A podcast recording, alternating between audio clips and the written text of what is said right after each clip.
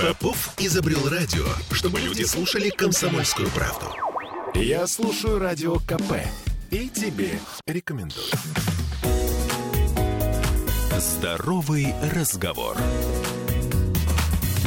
тринадцать ноль три в Петербурге, и мы начинаем нашу передачу «Здоровый разговор». С вами Ольга Маркина, и сегодня у нас в гостях врач-онколог клиники «Евроонко» Анастасия Марьенко. Добрый день. Анастасия, здравствуйте. Я напомню, что мы в прямом эфире, и что вы можете нам писать вопросы в трансляции, и также писать их в WhatsApp, это плюс семь девятьсот тридцать один триста девяносто восемь девяносто два девяносто два. Сегодня мы поговорим о раке легких. И первый вопрос вообще, насколько рак легких распространен и какова вероятность вот в, в общей статистике, как можно сказать? Ну, на сегодняшний день рак легких является одним из основных заболеваний, которые занимают лидирующие позиции. Если брать конкретно мужчин, то он занимает по заболеваемости и по смертности первое место. У женщин все-таки он уступает раку молочной железы. И по некоторым статистическим данным это либо второе, либо третье. Но эта тема достаточно актуальна именно на сегодняшний момент. Ну, тут, конечно, самый главный вопрос, и э, когда нам говорят, что курение — это э, ну, практически предвестник рака. Так вот, насколько э, действительно рак легкого — это удел курильщиков? Можно ли так вот с точностью сказать? Ну, начнем с того, что все онкологические заболевания, в том числе рак легкого, это мультифакториальное. То есть у него есть несколько основных причин. И курение является одной из предполагающих факторов как раз-таки. Потому что большинство, восемьдесят — восемьдесят пять процентов онкологических больных именно заболеющим раком легких, угу. это как раз-таки курильщики. Да, конечно. То есть, подождите, еще раз, восемьдесят пять процентов, да? Да. Угу. Понятно. То есть рак легкого непосредственно напрямую связан. Угу. Конечно же, нужны какие-то свои предрасполагающие факторы. Если нет ничего другого, только курение, это мало спровоцирует, но огромную роль играет. Понятно. Ну, будем иметь это в виду. А все-таки вот какие факторы помимо э, курения? Экология, наследственность, потому что мы... То есть наследственность много... играет огромную роль. Да, огромную. То есть если это вот мы вроде как из программы в программу повторяем, но тем не менее у нас вопрос все равно с этим связан. То есть если, например, у ваших ближайших, да, родственников угу. в анамнезе есть рак, да? то обязательно, э, как это сказать, особый контроль нужен, да? Обязательно, потому угу. что очень много происходит генетических поломок, так называемых мутаций. И какая-то есть именно драйверная мутация, которая непосредственно э, имеет место быть. И после этого как раз-таки при наложении рака легкого какие-то свои факторы, это вредные привычки, другие, там угу. алкоголь, неправильный образ жизни, питание, небольшое количество физических нагрузок, и еще накладывает огромный риск, это профессиональные факторы. Как то, например? Там пыль все время, там... То есть тяжелые условия да, труда, да, тяжелые да, условия сути? труда, угу. именно что связано с дыхательной системой. Ой, тут нам пишет сразу же слушатель Егор. А вот я на заводе работаю, пыльное производство, есть ли риск? А, видать, есть. Видать, есть, есть да? Есть. Кстати, пишет нам Лена, а в Питере плохая экология, есть статистика сравнительная, больше здесь раком болеет или нет? Ну, то есть есть какая-то у нас сравнительная относительно нет, нету статистики, ре- да? По, по регионам нет. нету, ага, понятно. А, хорошо. А насколько рак легких быстро развивается? То есть есть раки, которые развиваются, ну, так uh-huh. сказать, очень практически мгновенно, а есть все-таки какие-то симптомы на ранних стадиях развития? На ранних стадиях, конечно же, да, есть, но тут будет зависеть от того, какая именно гистологическая форма и где опухоль непосредственно сама находится. Она может находиться рядом, грубо говоря, с нервным окончанием, и она достаточно рано даст себе проявление. То есть просто клинически, ну, грубо да, говоря, боли и Или боли, там, тяжел... кашель, ага. одышка, появление кровохаркания, если мы говорим о центральном раке легкого, то есть сосуд повреждается и появляется кровотечение. Угу. Снижение веса, но это будет уже не специфический симптом. А если, конечно, человек не худеет, это а, быстрая утомляемость, угу. ночные угу. профузные поты, то есть когда человек просыпается и полностью вся подушка у него сырая. Но при этом совершенно четко мы не можем сказать, Нет. что если вы просыпаетесь в поту, то у вас обязательно рак. Не обязательно. Так, так, так. Угу. Вот это является основным уже как бы симптомами о том, что нужно задуматься и обратиться к врачу.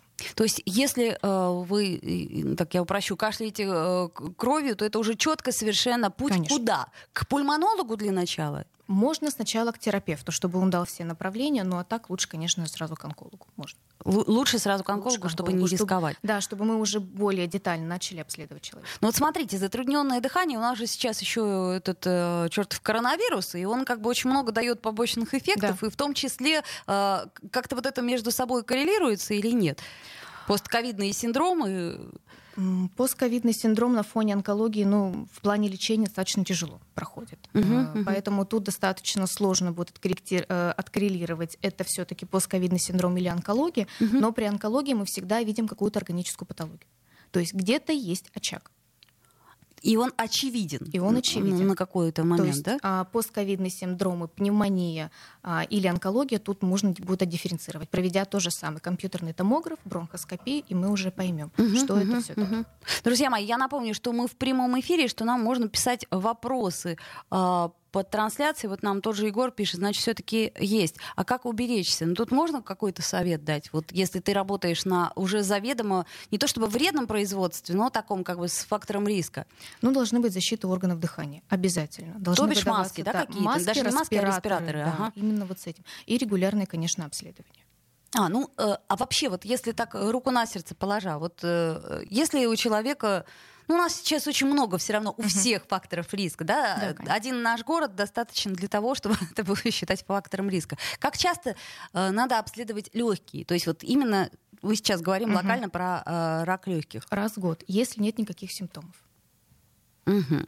И в идеале не делать флюорографию, потому что она, к сожалению, не показывает. Она покажет только в том случае, если есть огромная уже опухоль, которая замещает фактически все легкое. Так, подождите. Вот это очень важный момент для всех наших слушателей и, собственно говоря, для меня тоже. Значит, у нас ежегодная, ну, так скажем, условная, профессиональная и непрофессиональная э, диспансеризация. Да. И, по сути, э, по, как, ну, одно из постановлений — это не допускать людей к работе без э, флюорографии. То есть флюорографию мы должны делать ежегодно. Да. И значит, флюорографии получается, что недостаточно? Нет, Ого. недостаточно. А что, а что тогда? Рентген, ка тэ? Рентген, а, но в двух проекциях, потому что есть очаги в легких, доли, которые не видно в прямой проекции. Нужно делать обязательно две, для того, чтобы убедиться, что мы нигде никаких очагов не пропускаем. Да, если мы уже замечаем, что у нас какие-то есть сомнительные очаги, то в этом случае делаем компьютерный томограф. Если же все-таки у нас есть наследственность, предрасполагающие факторы, mm-hmm. мы знаем, что у нас есть очень высокий риск возникновения, то лучше, конечно, делать компьютерный томограф. Его будет достаточно делать раз в два, раз в три года. Но это не, не, не, не вредно так часто Нет. делать? Не вредно, да? Там минимальная а, нагрузка на организм. А мы можем каким-то образом сказать и убедить нашего терапевта в том, что нам помимо флюорографии, которая необходима каждому, делать еще дополнительный рентген и ка тэ? Я думаю, что можно. То есть это возможно, да, и возможно, да, по УМС. Хорошо, это важный момент. А есть ли программы скрининга э, рака легких? Нет, к сожалению, в России до сих пор еще не разработана программа скрининга про именно по выявлению рака легких. Но вообще европейская практика такая существует, да? Да. да. А в принципе, вот у нас насколько сейчас, как это сказать, насколько эта область, она технически конкурирует с Западом? Чего нам не хватает? Нам не хватает, наверное, онконастороженности. Это в, моз... в мозгах звене, на... да. наших да, да. пациентов, да, потенциально? Будет... Да, и поздно обращаемся, к сожалению, когда у нас длительное уже количество по времени симптомы проходят, но, к сожалению, мы всего чего-то ждем, что само пройдет, само рассосется, но, к сожалению, это не так. Ну вот Анастасия мне говорила до эфира, тоже очень э, занятная информация, что это где-то в Европе, да, да. Э, если вы не обратились в нужный момент, то есть если вы пришли к врачу там раз в пять лет и выяснилось, что у вас э, финальная уже какая-то стадия рака, то вы лечите ее за свой счет, а не за счет государства. Но, опять-таки, у нас есть нюансы, что все-таки не все врачи у нас, ну, что уж там скрывать, увы, достаточно квалифицированные, могут просмотреть рак, да? Поэтому, э, если есть какие-то подозрения, то я так понимаю, что лучше обращаться прямо к профильному специалисту. Да, лучше, да. То есть терапевт — это дело хорошее, но э, терапевт может лишь составить маршрутизацию, да, так называемую, да? Да? Понятно. А вот что делают врачи, чтобы поставить э, точный диагноз рак легких? Ну, сначала, когда к нам обращается пациент, мы, естественно, собираем полный анамнез, что, когда, почему, какие симптомы появились. А, наследственный анамнез, потому что, как мы уже выяснили, что это имеет огромные предрасполагающие факторы. Затем начинаем общий осмотр. Ищем лимфатические узлы, смотрим, слушаем э, полностью пальпацию, скульптацию, что и где и как. Угу. После этого берем все анализы крови, выполняем компьютерный томограф обязательно с внутривенным контрастированием, потому О, что с контрастом даже, лучше, да, да угу, чтобы угу. нам уже определиться, нам дальше определяться, какая стадия и что нам дальше делать. КТ трех зон, либо женщины чаще всего это МРТ малого таза, чтобы исключить всякую различную патологию, бронхоскопия, и дальше мы определяемся в наличии того, где у нас есть очаг. Мы берем уже биопсию. То есть наш окончательный диагноз либо это гистологический, либо цитологический материал. То есть либо сама опухоль, либо жидкость. Лучше, конечно, когда это гистология. Гистология — это именно конкретно это, биоматериал, да, это да. ну, кусок материи, да, грубо говоря. Да. То есть он выр- вырывается, вырывается и вырывания. уже конкретно рассматривается. А это тяжелое обследование вообще? А, болезненное. Но обычно все мы процедуры проводим под наркозом. Под Такие, общим, да, да? Под общим наркозом, чтобы... Человек не чувствовал, понятно. А, а, ну, давайте, вот, я думаю, что поговорим после э, паузы про лечение и вообще про все возможности. Вот так, у нас, например, есть вопрос от Максима. Бронхит хронический можно рассматривать как фактор риска? А, все а, хронические заболевания, как таковые, могут. То есть это хроническое воспаление, которое есть. И в клетке в этом случае могут мутировать. Mm-hmm. То есть э, вообще все хронические заболевания, они являются, если не усиляющими, то сопутствующими, да. Я правильно понимаю? Да. Ага. Ну, я думаю, что, опять-таки, если брать наш регион, Петербург, то у нас хронические танзелиты, бронхиты и прочее-прочее, да, они, по-моему, вообще не проходящие. То есть, соответственно, и фактор риска. Кстати, а электроники безопаснее обычно, а это мы поговорим об этом. Электронные сигареты uh-huh. нас спрашивают, но тут, наверное, недостаточно у нас пока данных. Давайте сделаем паузу, вернемся в эфир буквально через минуту. Здоровый разговор. Я слушаю радио КП, потому что здесь самые осведомленные эксперты. И тебе рекомендую. Здоровый разговор. тринадцать шестнадцать. Продолжаем мы разговор. Сегодня наша тема «Рак легких» с врачом-онкологом клиники «Евроонко» Анастасией Марьенко. Друзья мои, если у вас есть вопросы, то спокойно можете писать их под трансляцией ВКонтакте или на наш WhatsApp и Telegram. Значит, наш номер плюс семь девятьсот тридцать один триста девяносто восемь девяносто два девяносто два. На любой вопрос постараемся ответить. Так, на чем мы остановились? Значит, предположим, поставлен диагноз рак легких. Ну, во-первых, давайте попробуем разбить его по стадиям так относительно, чтобы понимать. И чтобы те, кто нас слушают, и, может быть, уже им поставлен такой диагноз, не были бы сразу в шоке. Существуют основные четыре стадии заболевания, но есть еще так называемые подгруппы. Первая А, первая Б. То есть это больше уже для нас говорит о том, что на какой стадии мы можем выполнить операцию, на каком химиотерапию и какая последовательность. Только для этого. А в основном это четыре стадии. Угу. Ну, первая стадия, я так понимаю, что она, ну, как бы самая начальная, да, да, и прогноз по ней практически всегда благоприятный. Да. А, об этом это уже как бы сложнее и для вас. А вторая стадия, если человек, предположим, уже э, получил диагноз второй стадии, это же тоже, в принципе, благоприятный прогноз. А, благоприятный прогноз, да, но тут будет зависеть еще от того, именно какая гистологическая форма. То есть у рака нет одной гистологии. А есть аденокарцинома, карцинома, есть плоский рак, есть нейроэндокринная опухоль, есть мелкоклеточный, это все считается раком легкого. А, а чем они отличаются? Гистологической своей формой, то есть клетки по виду они совсем другие, а тактики лечения тоже абсолютно другие, ну и, конечно же, результаты лечения тоже. То есть мелкоклеточный нейроэндокринный рак в большинстве случаев это химиотерапия в первую очередь. То есть химиотерапия, но не операция, да, я правильно понимаю? Нет. А операция — это стадия какая-то определенная нужна? Это форма гистологическая, угу. это стадия, ну и, конечно же, состояние пациента. Потому что есть такое понятие, как резектабельность опухоли и есть операбельность. То есть когда мы можем убрать опухоль непосредственно саму, но человек эту операцию не перенесет. Mm, то есть это общее состояние организма? Да. Компенсация по сопутствующим патологиям, то же самое по сердечно-сосудистой, когда человек, мы должны быть уверены, что мы не сделаем хуже этой операции. Ага, понятно. А э, на последних стадиях делается операция или... В большинстве случаев нет. Только если мы в результате химиотерапии а, не приводим к тому, что опухоль можно убрать. А такое тоже возможно, ну, да? Маловероятно, конечно, но возможно. Угу, понятно. Так, нам задают вопрос вот такой вот. Я вот слышала, что даже когда ставят диагноз, резко бросать курить нельзя. Правда или миф? Миф. Чем быстрее вы бросите курить, вне зависимости от того, поставлен рак или нет, угу. тем прогноз лучше. То есть вот это вот все то, что я слышала от некоторых врачей, которые сейчас э, э, коронавирус ставят и лечат, они говорят, курите, если курите, ну продолжайте курить, чтобы на легкие не было нагрузки. Это связано только с тем, что у нас рефлекторно возникает кашель, когда человек курит. Ага. И он таким образом вот это вот все выгоняет. Когда человек перестает курить, вот этого естественного отхождения мокроты, оно затруднено. Связано только с этим. А, то есть можно заменить это дыхательной гимнастикой, то же самое. То есть это совершенно разные вещи и к раку не имеют отношения. А, то есть вообще не важно, в каком возрасте ты бросаешь курить. Абсолютно. Просто лучше бросать, да. и все, и да. ничего страшного в этом не будет. Нет, миф вот так вот.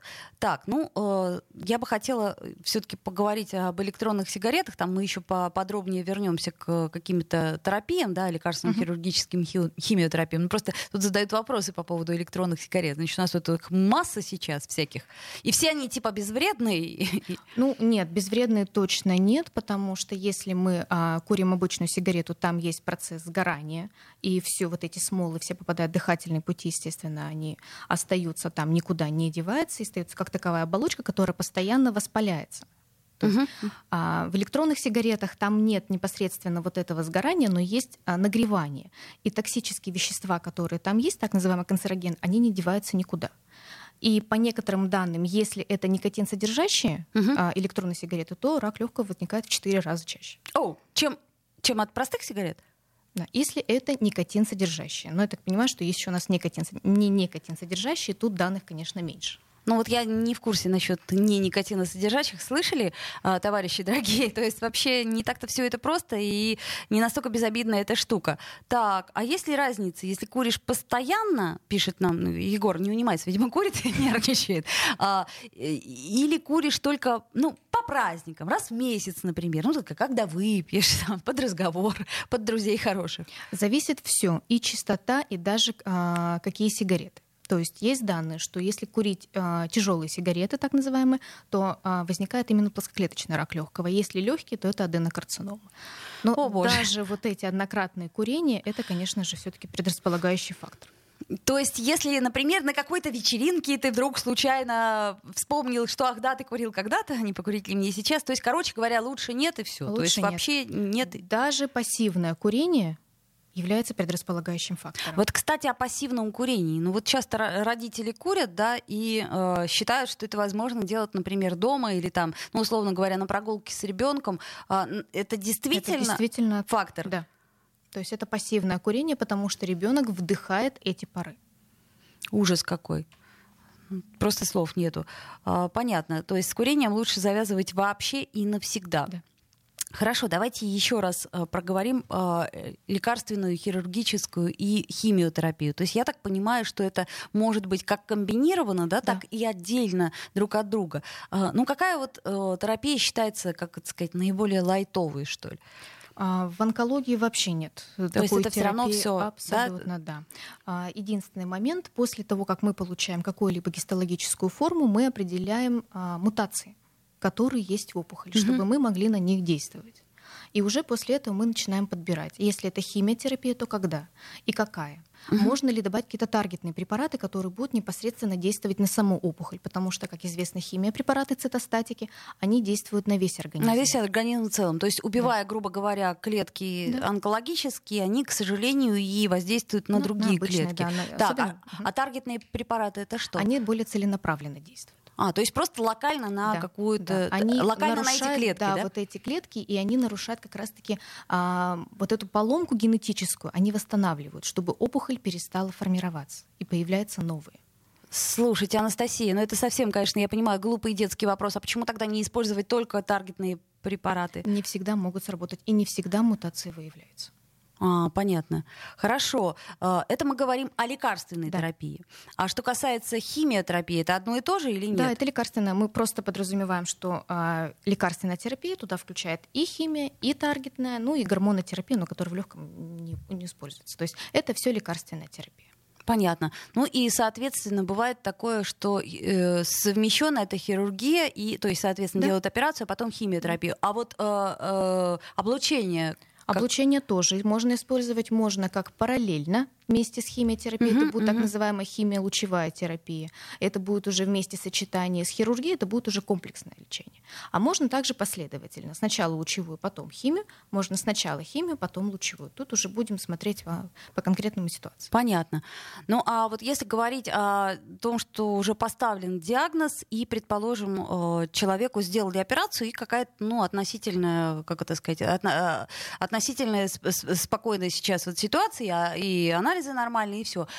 Можно ли ему продолжать вести тот образ жизни, который он вел до того, как был поставлен диагноз? А, лучше нет. Лучше то есть, поменять свой образ жизни. То есть вот, предположим, давайте так по, по пунктам. Угу. Все, что мы любим. Алкоголь. Можно, но в умеренном количестве. Очень умеренно, да? Курить, да. конечно, лучше нет вообще, да? Солнце. Пожалуйста. То есть солнце можно? Как... Можно. Я имею в виду, что там солярий, а, кстати... Солярий нет, потому что это предрасполагающий фактор к развитию рака э, кожи. Непосредственно меланомы, то есть тут... А вот есть ли какая-то корреляция между тем, что вот у тебя в одном органе, ну, предположим, э, купировали рак легкого, mm-hmm. да, вот все как-то стало более или менее ничего. А воз... Больше ли это степень предрасположенности к остальным вигам, видам рака или нет?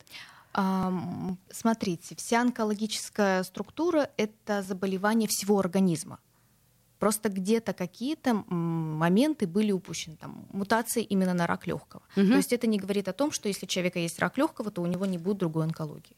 Может быть, вплоть до пяти опухолей одного человека. И в смысле, были... в разных местах? В разных местах. Oh.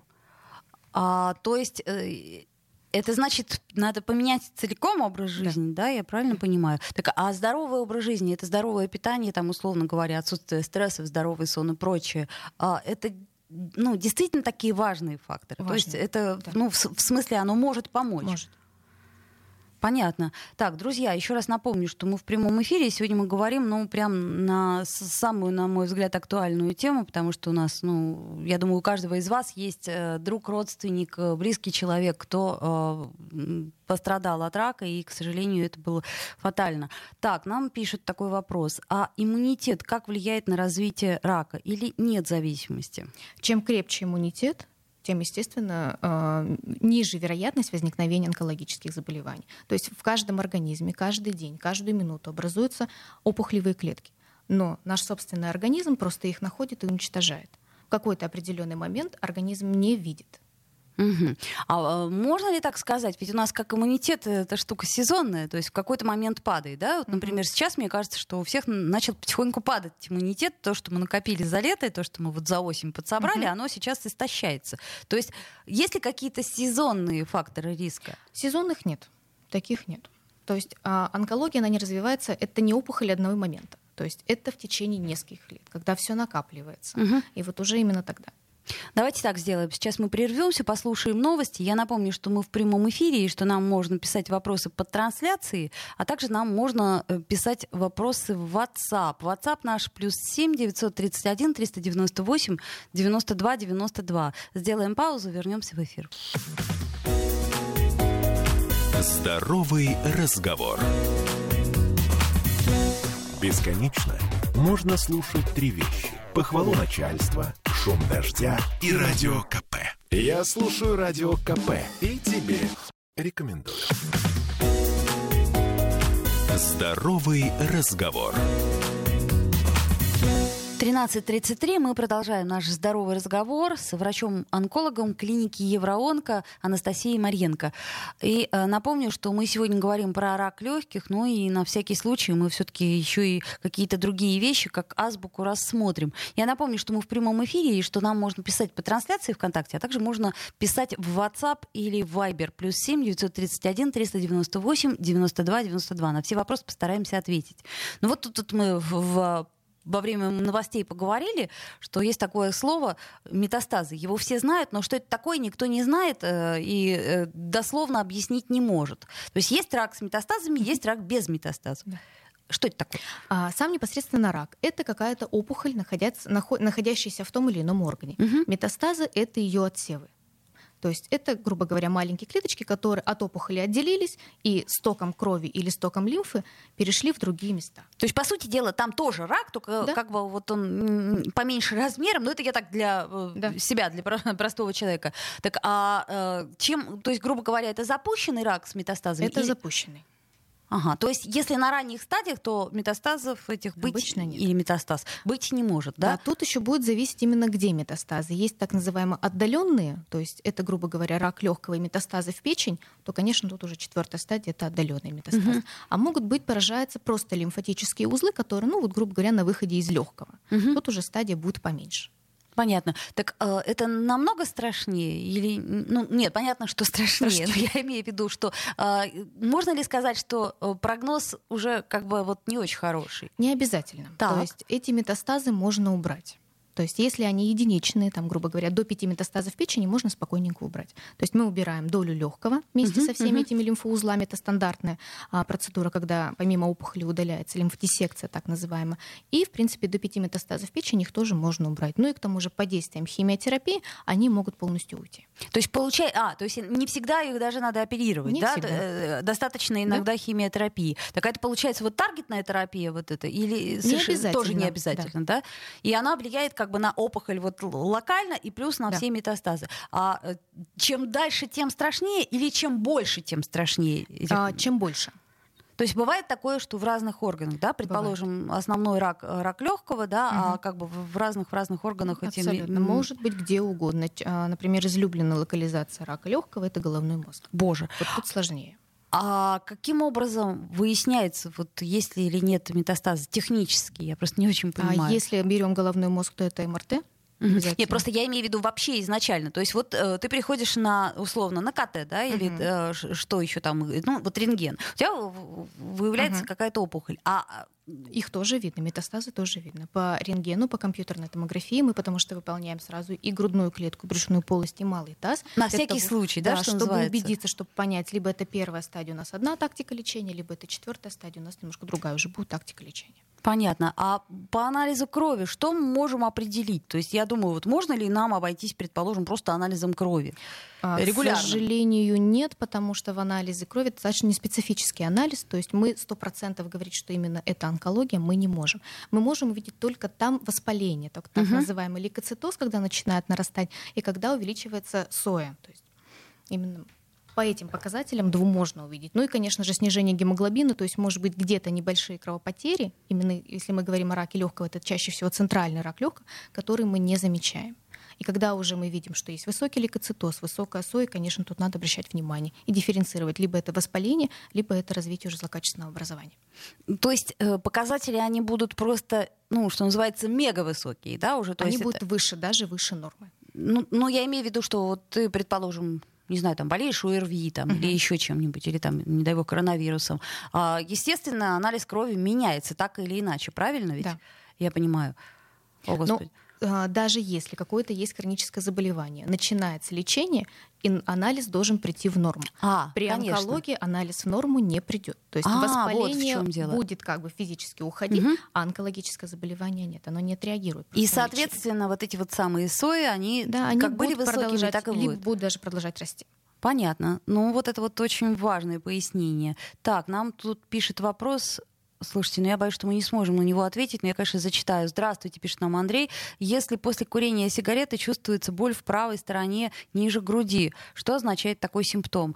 Ну, я, конечно, передаю вам вопрос, но я, знаете, как это доктор у меня что-то в боку колет. К сожалению, это не телемедицина, и по, конс... по телефону мы не консультируем. Но, тем не менее, имеет ли смысл обратиться? Конечно, имеет, потому что наличие болевого синдрома — это не есть хорошо. Это может быть, конечно, связано и с неврологией, это может быть какие-то воспалительные заболевания, но и онкологию, к сожалению, исключать тоже нельзя.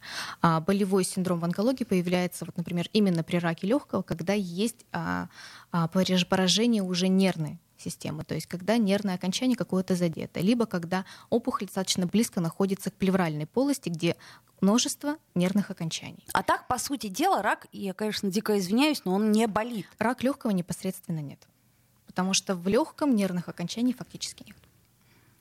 А, и, а это означает ли, что многие пациенты все-таки запускают эту болезнь? Да. Потому что тут же такая штука, что пока у нас что-то не клюнет, то никто не перекрестится. К сожалению, и, да. Тем более, ну как это, флюорографию делаю, делаю, но анализ крови сдаю, если надо, там, ну сдаю. А так, по сути, что, я нормально себя чувствую. Такое же бывает, да, да что ничего да. не болит. По Абсолютно. Сути, человек нормально себя чувствует. И тут, тут вдруг выясняется, что у него там условно вторая стадия рака. Да, может быть. Mm. То есть это значит, все равно надо быть очень внимательным к своему здоровью. Я пытаюсь понять, каким образом, э, ну вот, например, даже нам с вами сейчас мотивировать людей больше уделять внимание своему здоровью. То есть э, я, я, я не понимаю, какие найти для этого слова. То есть я понимаю, что да, мы все э, находимся, особенно сейчас. Вот, э, мне кажется, что за этот стрессовый период угу. у вас наверняка пациентов-то поприбавилось. Стресс, кстати, является фактором? Одним из факторов, да. Но непосредственно в сам один, естественно, стресс, конечно же, не будет являться. То есть должно быть несколько предрасполагающих факторов. Но я думаю, что стресс и курение тоже не есть то самое, да? Да. А что касается каких-то сопутствующих историй, там типа, ну вот как нам говорят по поводу коронавируса, что диабет является очень сильной сопутствующей mm-hmm. болезнью, и что, ну как, чаще всего даже не сам коронавирус приводит э, к смерти, а именно обострение сопутствующих заболеваний, то в данном случае э, сопутствующие, они, как сказать, какую роль играют? Они обычно отягощают. Потому угу. что чем больше сопутствующих патологий, и к тому же, если они не откорректированы, тот же самый сахарный диабет, достаточно сложно приступить к лечению. Бывает, что а, пациента достаточно резектабельная опухоль, как мы уже говорили, угу, но угу. у него столько сопутствующих патологий, которых не откорректировали, что лечение он просто специфическое не перенесет. А что тогда в таких случаях делается? А, потому может... что некоторые же, может быть, даже и не знают о том, что... Потому что кровь на сахар у нас тоже сдавать не модно. У нас вообще не модно заниматься своим здоровьем, что ужасно, по сути. Да, да, к сожалению. А, тут мы изначально коррек... стараемся на фоне симптоматической терапии а, откорректировать все. То есть а, вот то заболевание, да, ну, те заболевания, да, которые... Это кардиологические, это пульмонологические, это эндокринологические. То есть у нас даже в клинике специально есть и кардиолог, и эндокринолог, который, с которым мы все полностью это прорабатываем. То есть некий консилиум собирается, да? Да, да угу, мы так. определяем, что мы можем сделать в данном случае. И после того, как мы понимаем, что человек уже перенесет противоопухолевое лечение, начинаем лечение. Ну и, конечно же, все время, что у нас проходит лечение, он получает свою сопутствующую терапию. Понятно. Ну вот смотрите, у нас остается буквально три минуты. Я думаю, каким образом мы сможем с вами вот перечислить, что ли, профилактику. Потому что, как говорят некоторые врачи, хирурги исправляют ошибки терапевтов. Да. То есть, по сути дела, раз в год обязательно делать... Рентген. Предположим, рентген. Рентген, не флюорографию. А если есть возможность, то и КТ. И все это, кстати, делается по ОМС. Если что, и как бы, что называется, требуйте у лечащего врача, если получится. Хорошо. К онкологу просто так нам имеет смысл приходить и трепать его нервы и время? В принципе, если есть а, наследственность, то угу. можно, потому угу. что угу. у нас есть генетические а, сейчас уже исследования такие, которые мы можем забрать кровь и понять, что именно, какие мутации ожидаемы у данного человека, какие опухоли могут быть. То есть это... Ну и, как говорится, на стреме быть, что да. если как это предрак, да, да вот эти да. вот все... Да. Кстати, а предрак легких существует или нет? Все хронические заболевания. Угу, понятно. Хорошо, так, э, кроме э, диспансеризации, Ну, вы же понимаете, что мы все взрослые люди, и я не буду никого обманывать, говоря, что мы все сейчас с завтрашнего дня бросим э, пить, курить, э, заниматься всякими непотребствами и бегать, и плавать, и есть здоровую еду. Но как-то можно же вот хотя бы минимизировать? Ну, хотя бы даже то же самое ограничение в курении по количеству сигарет. Угу. А, по качеству. То есть чем легче, тем все-таки лучше. Ну, точнее, не лучше, но, по крайней мере, ну, меньше да. риск. Так. Да. Угу. То есть количество сме- уменьшить с одной пачки на, там, ну, на две, на три хотя бы. Угу. А в дальнейшем, может быть, вообще как вариант отказаться. То есть угу. чем меньше угу. будет, тем проще. Начать а, более сбалансированное питание. Где-то больше витаминов, фруктов, овощей, стараться больше находиться на свежем воздухе, усиливать физические нагрузки, а не сидеть целыми днями. Uh-huh, То есть именно uh-huh. вот эти все. Понятно, что стресс профилактировать фактически невозможно. Ну да, это ну, мы не сможем вам прописать нужные антидепрессанты, по крайней мере. К сожалению, да. да. Ну и настроиться на то, что именно мысли пациента тоже очень огромное значение имеет. Когда он говорит, что все, я ничего не хочу, ну хоть ты что здесь делай, вот... То есть вот я еще раз и еще одного специалиста спрашиваю. Значит, настрой пациента, он играет вот в процентном Огромное. соотношении чуть ли не пятьдесят процентов. Да. Да? То есть если даже очень тяжелая стадия заболевания, но человек готов бороться, да. Да, то есть психологизм, вот как ни странно, он в помощь врачам сто процентов. Да, потому что когда человек настроен, когда он хочет жить, мы можем ему помочь. К сожалению, когда человек опускает руки на себя, и когда особенно нет поддержки родственников, тут намного сложнее нам. То есть мы не можем пойти против человека. Ох, друзья мои, ну еще раз напомню, что врач-онколог Анастасия Марьенко была у нас в гостях. Это клиника Евроонко. И э, ну когда-то уже надо начинать любить себя и заботиться о себе и ходить вовремя к врачу. Здоровый разговор. Попов изобрел радио, чтобы люди слушали «Комсомольскую правду». Я слушаю радио ка пэ и тебе рекомендую.